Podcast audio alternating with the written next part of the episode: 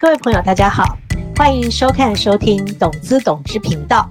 台湾本土的疫情目前还是相当的严峻，PwC 台湾在这个时候推出了防疫特别节目，希望提供各位第一手的资讯，协助企业面对疫情。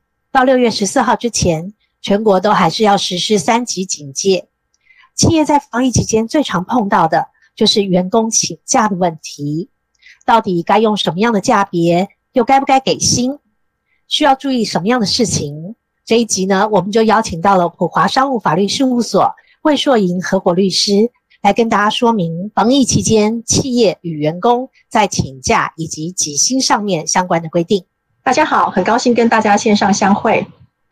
首先要请教魏律师，如果员工因为执行公务或者是非执行公务染疫，这样的价别有差异吗？那企业他所要负担的责任是什么？员工呢，如果染疫了，他可以请什么假？那雇主的责任，还有雇主要不要给薪呢？哦，这时候要区分员工染疫的原因，到底是不是因为职业上的原因而染疫的？好，如果今天员工是因为他职业上的原因染疫，他可以请工伤病假。那他请了工伤病假以后呢，企业就要依照劳基法第五十九条规定，给他他原本领的薪资。那另外呢，也要给予相关的职灾补偿，好，例如员工的医疗费用等等。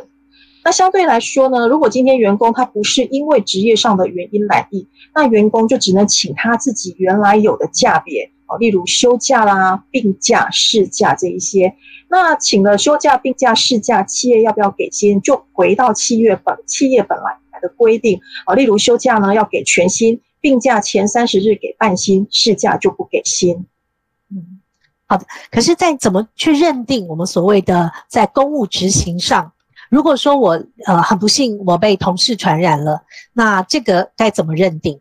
所谓职业上原因哈，公务原因其实就是看说你染疫的这个原因是不是来自于因为你去执行你的业务所得到的。好，我们比较明显的例子大概就是像医疗院所的医生护士，他因为接触病人而染疫，这个很明显一定是职业上的原因。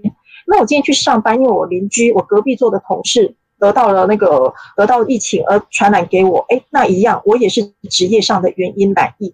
那目前我觉得比较会有争议的，大概就是在于员工上下班途中，而如果在上班下班坐了大众运输工具、捷运等等，而被其他乘客传染了染疫的，那这个算不算职业上的原因染疫呢？好，那这部分我觉得可能要等将来主管机关有函释出来会比较明确。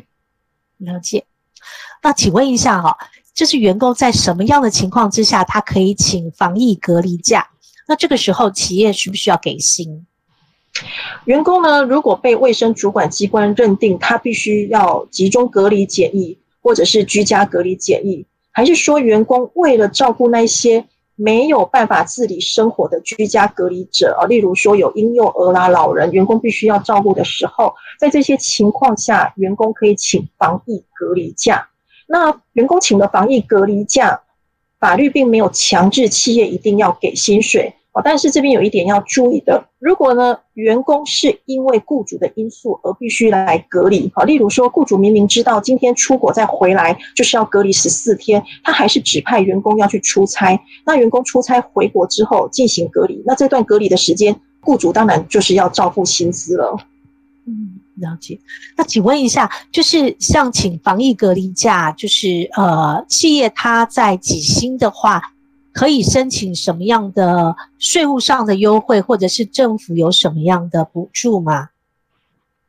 哦，我们前面有提到哦，如果员工今天请防疫隔离假，而且不是企业的因素所造成的，法令并没有强制企业要给薪水。哦，但是政府为了落实防疫，它特别订立一些租税优惠的措施。如果今天企业对于这些必须要请防疫隔离假的员工，还是给他这段时间薪资的话，他可以享有薪资费用加倍减除的优惠。哦，也就是说呢，他在当年度他要申报企业要申报他的所得的时候，他可以在他所得额中去扣掉他给付薪资的百分之两百。如果很不幸啊，就是员工我。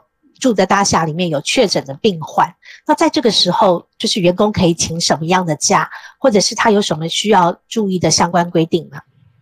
哦，如果今天员工自己身体并没有任何不舒服的情况，只是因为跟确诊病患住在同一栋大楼，那足迹有重叠，他可以跟雇主要求说：“哦，我今天要去快筛站筛检，我没有办法进来上班。”那他去筛检的这个期间没有办法进来上班的期间，劳动部是认为说这个跟请假的性质有所差异，所以他是建议雇主就是注记一个防疫隔离。哦，这个不叫请假，叫做注记防疫隔离的注记。好，那今天呢，如果员工检查完之后，他并没有得到，并没有确诊，但是他还是觉得说，哎，我还是进行一个自主健康管理好了，我自己在家里关十四天，不要去上班。那这时候员工就必须要依照他自己的假别去请休假还是事假。那他请了休假或事假，雇主要不要给薪？哦，就回到我们本来的工作规则哦，休假要给全薪，事假是不给薪的。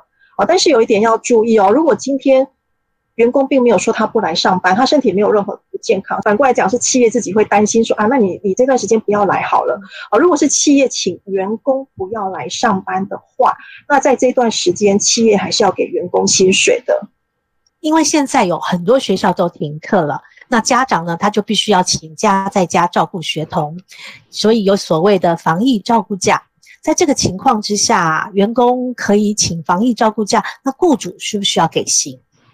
呃，高中职以下的学校，还是相关教育机构停课期间，还有我们一些托婴中心如果停止收托的期间，家里如果有十二岁以下的学童需要照顾，家长中的其中一个人，他就可以请防疫照顾假。哦，那所谓的家长是指谁呢？哦，就是父母啦、监护人，还是平常就在实际照顾儿童的人，例如爷爷奶奶。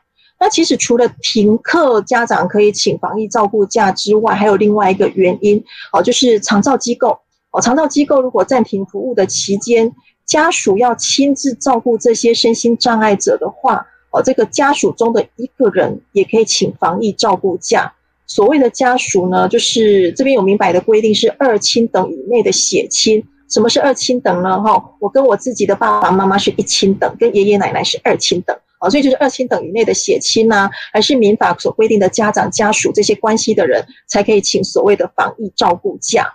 那员工请防疫照顾假的话，法律没有强制企业是要给薪水的。哦，那有的员工就会想啊，既然请防疫照顾假也没有薪水，那我可不可以请我自己的休假？哦，是可以的。员工他可以请所谓的家庭照顾假、特别休假还是事假，他可以自己去调度调配。哦，企业不能强迫员工说，啊，不行，你一定要请所谓的防疫照顾假。哦，要请什么假是让员工可以自己决定的。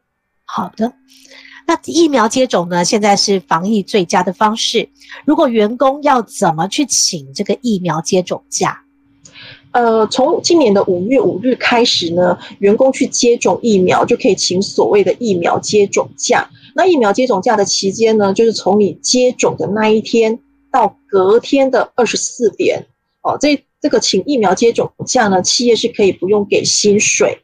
哦，那员工有时候过了这个时间，哦，就是过了疫苗接种假的时间，他觉得哦，我还是头晕不舒服，不能去上班怎么办？我可不可以继续请疫苗接种假？哦，没有，疫苗接种假有一定的时间。那之后员工如果要继续请假，就可以请休假啦，还是他普通的伤病假？哦，但是还有一点要注意的哦，如果今天是企业要求劳工去接种疫苗，企业要求的，那企业呢就应该要给他公假，那薪水也要照给。我们现在看到有很多企业，它因为疫情的关系被政府强制停业。那在这个时候，员工需不需要请假？那企业需不需要给付员工薪水？如果因为疫情的因素啊，政府有通知一些企业说：“哎，你这时候要强制停业。”那强制停业的原因，并不是可归责于劳雇任何一方。哦，这时候呢，劳工没有办法来上班，他没有办法来上班，也不用请假。哦，那相对来讲，雇主也不用给薪水。哦，但是有时候雇主会利用这段时间，就说啊，那员工你来做一些我们内部的消毒啦，还是一些行政事务的整理。如果雇主有叫劳工要再回来做一些事情的话，诶，还是要照样给薪水的。好，那另外有一个要注意的是说，如果今天是企业自己没有做好一些防疫的措施，导致于他被政府勒令停业的话。这时候是会被认为说，这是可归责于雇主的事由，那员工没有办法来上班期间的工资，雇主还是要照常给付的。